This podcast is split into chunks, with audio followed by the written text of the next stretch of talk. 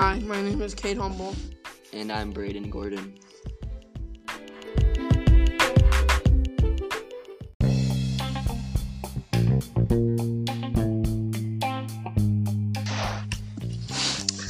Give a brief overview of the case. Explain who the participants were, the background and problems that led to the case.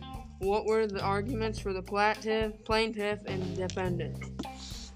Um, okay. Um, there's this guy named Furman, and uh, they gave Furman the death penalty for raping someone. Uh, the resident woke up in the middle of the night to find Furman committing burglary in his home. Furman murdered the guy. Yeah, he was a guy. I don't know why that happened, but um, then Furman was found guilty after Furman raped the guy. So yeah, they murdered Furman too, I guess.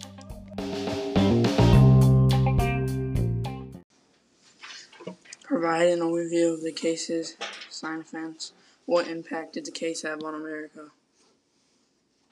There would be a lot more crimes and criminals that kept doing it over and over if the death penalty wasn't a thing. The death penalty is the worst penalty of them all. They kill you with an electric chair or a lethal injection.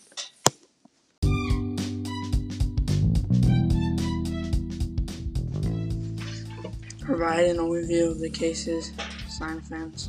What impact did the case have on America? There would be a lot more crimes and criminals that kept doing it over and over if the death penalty wasn't a thing. The death penalty is the worst penalty of them all. They kill you with an electric chair or a lethal injection.